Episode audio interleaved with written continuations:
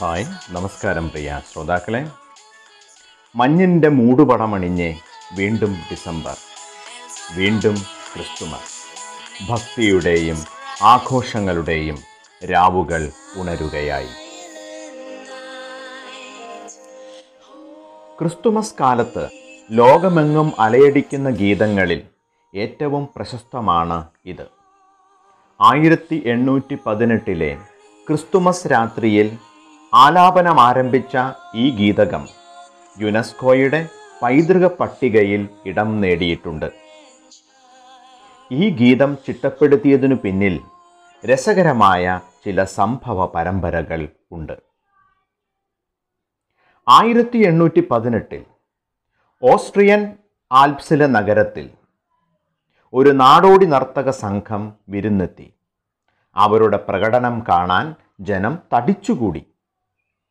Christmas ആഘോഷകാലമായതിനാൽ അവർ അതിനെ തിരഞ്ഞെടുത്തത് സാൽബർഗിനടുത്തുള്ള ഒബർഡോർഫ് എന്ന ഗ്രാമമായിരുന്നു. ഗ്രാമവാസികൾ അതിയായ ആഹ്ലാദത്തിമിർപ്പിലായി. ഡിസംബർ ഇരുപത്തിമൂന്നിന് അവർ ഗ്രാമത്തിലെത്തി.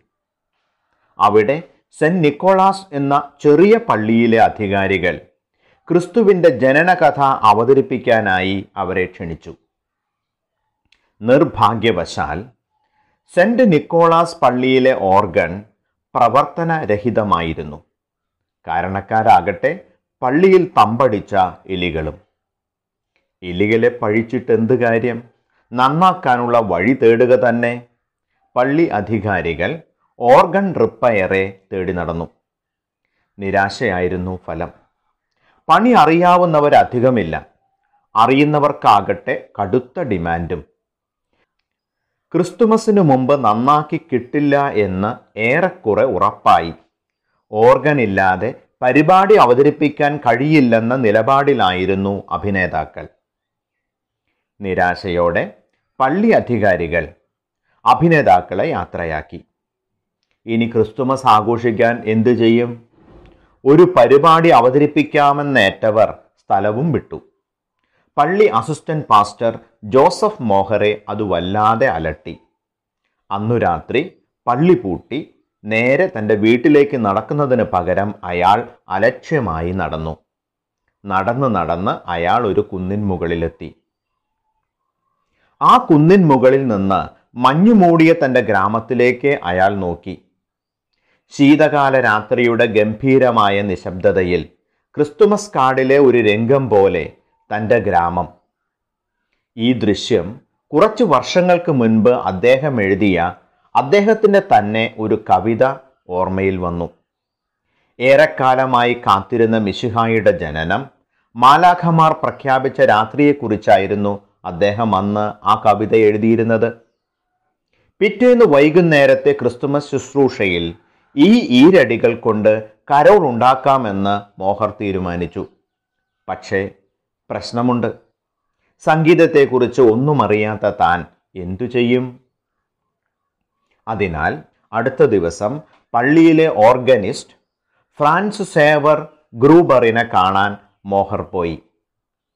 ഒരു ഗിത്താർ ഉപയോഗിച്ച് ആലപിക്കാൻ കഴിയുന്ന ഒരു മെലഡി അവതരിപ്പിക്കാൻ ഗ്രൂബറിനെ കുറച്ച് മണിക്കൂറുകൾ മാത്രമേ ഉണ്ടായിരുന്നുള്ളൂ എന്നിരുന്നാലും ആ സായാഹ്നമായപ്പോഴേക്കും കവിതയ്ക്ക് അയാൾ ഈണമിട്ടു. പള്ളിയുടെ ഓർഗൻ പ്രവർത്തനരഹിതമായത് അവർക്കിനി ഒരു പ്രശ്നമല്ല. ഓർഗൺ ഇല്ലാതെ അവതരിപ്പിക്കാൻ കഴിയുന്ന ഒരു ക്രിസ്തുമസ് കരോൾ അവർക്ക് ഇപ്പോഴുണ്ട്. ക്രിസ്തുമസ് രാവിൽ ചെറിയ വിശ്വാസിഗണം പുതിയ ഗ്രൂബറിന്റെ ഗിത്താറിനോടൊപ്പം പാട്ടുപാടുന്നത് കേട്ടു. നല്ല പാട്ട് നല്ല ഈണം നല്ല വരികൾ ജനം അഭിപ്രായം പറഞ്ഞു. തങ്ങൾ ലോകത്തിലെ തന്നെ ഏറ്റവും നല്ലൊരു കരോൾ ഗാനത്തിന്റെ പിറവിയാണ് കണ്ടതെന്ന് ആ പാവപ്പെട്ട മനുഷ്യർ അറിഞ്ഞതേയില്ല.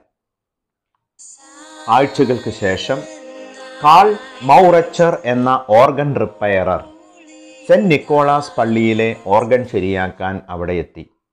ഭാഗ്യം എലികൾ കാര്യമായി ഉപദ്രവിച്ചിട്ടില്ല. അല്പസമയത്തിനുള്ളിൽ ഓർഗൻ പ്രവർത്തനക്ഷമവുമായി. ഉപകരണം പരീക്ഷിക്കാൻ ഗ്രൂബറിനെ വിളിച്ച് മൗറച്ചർ പിന്നോട്ട് മാറി നിന്നു. ഗ്രൂബർ ഇരുന്നപ്പോൾ വിരലുകൾ മോഹറിന്റെ ക്രിസ്തുമസ് കവിതയുടെ മെലഡി പ്ലേ ചെയ്യാൻ തുടങ്ങി. ഇതൊരു സുന്ദര സൃഷ്ടിയാണെന്ന് മൗറച്ചർ മനസ്സിലാക്കി. സൈലന്റ് നൈറ്റിന്റെ സംഗീതത്തിന്റെയും ഈരടികളുടെയും പകർപ്പുകൾ സ്വന്തം ഗ്രാമത്തിലേക്ക് അദ്ദേഹം കൊണ്ടുപോയി. അവിടെ ഗായകർ എന്നറിയപ്പെടുന്ന രണ്ട് കുടുംബങ്ങൾ. റെയ്നേഴ്സും സ്ട്രാസേഴ്സും ഇത് കേട്ടു. സൈലന്റ് നൈറ്റ് കൊണ്ട് ആകർഷിക്കപ്പെട്ട ഇരുവരും ഈ പുതിയ ഗാനം അവരുടെ ക്രിസ്തുമസ് സീസൺ ശേഖരത്തിൽ ഉൾപ്പെടുത്തി. സ്ട്രാസർ സഹോദരിമാർ വടക്കൻ യൂറോപ്പിലുടനീളം കരോൾ ഗീതം ആലപിച്ചു. ആയിരത്തി എണ്ണൂറ്റി മുപ്പത്തിനാലിൽ അവർ പ്രഷ്യയിലെ ഫെഡറിക് വില്യം ഒന്നാലാമൻ രാജാവിനായി സൈലന്റ് നൈറ്റ് അവതരിപ്പിച്ചു. അദ്ദേഹത്തിന് ഇത് വളരെയധികം ഇഷ്ടപ്പെട്ടു. ഈ ഗാനം ആലപിക്കാൻ അദ്ദേഹം തന്റെ കത്തീഡ്രൽ ഗായക സംഘത്തോട് ആവശ്യപ്പെട്ടു.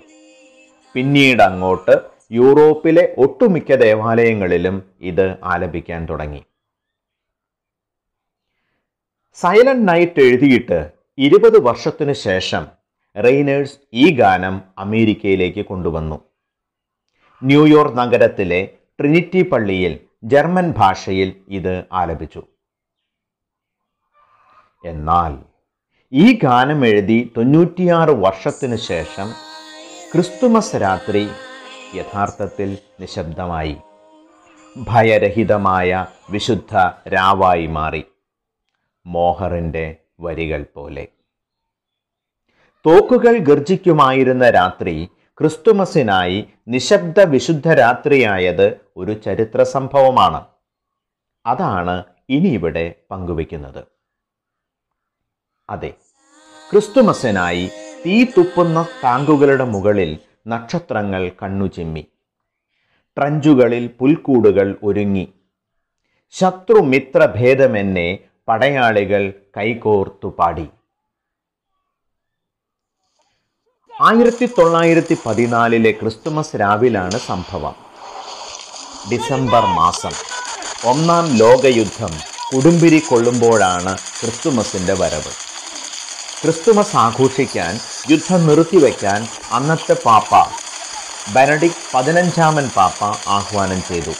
എന്നാൽ വിവിധ രാഷ്ട്രത്തലവന്മാർ അത് ചെവിക്കൊണ്ടില്ല. ഒരു ലക്ഷത്തിൽ പരം ബ്രിട്ടീഷ് സൈനികരും ഏകദേശം അത്ര തന്നെ ജർമ്മൻ സൈനികരും യൂറോപ്പിലെ വിവിധ പോർക്കളങ്ങളിലായി നേർക്കുനേർ യുദ്ധത്തിൽ. വെടിയുണ്ടകളും ഷെല്ലുകളും രാപ്പകൽ ഭേദമല്ലാതെ ചീറിപ്പാഞ്ഞു. അക്കൊല്ലം സെപ്റ്റംബറിൽ ആരംഭിച്ച യുദ്ധമാണിത്. പുത്തൻ പടക്കൂപ്പുകളും യുദ്ധതന്ത്രങ്ങളും ഇരുപക്ഷവും പയറ്റുന്നു വിജയ പരാജയങ്ങൾ മാറിമറിയുന്നു. ഉഗ്രയുദ്ധം എങ്കിലും ഡിസംബർ ഇരുപത്തിനാലിന് രാത്രി ഒരു സൈനിക കമാൻഡറും ഉത്തരവിടാതെ യൂറോപ്യൻ പോർമുഖങ്ങളിൽ തോക്കുകൾ നിശബ്ദമായി. വിശുദ്ധ രാത്രി നിശബ്ദമായി. ആ നിശബ്ദത ആദ്യം മുറിച്ചത് ജർമ്മൻകാരായിരുന്നു.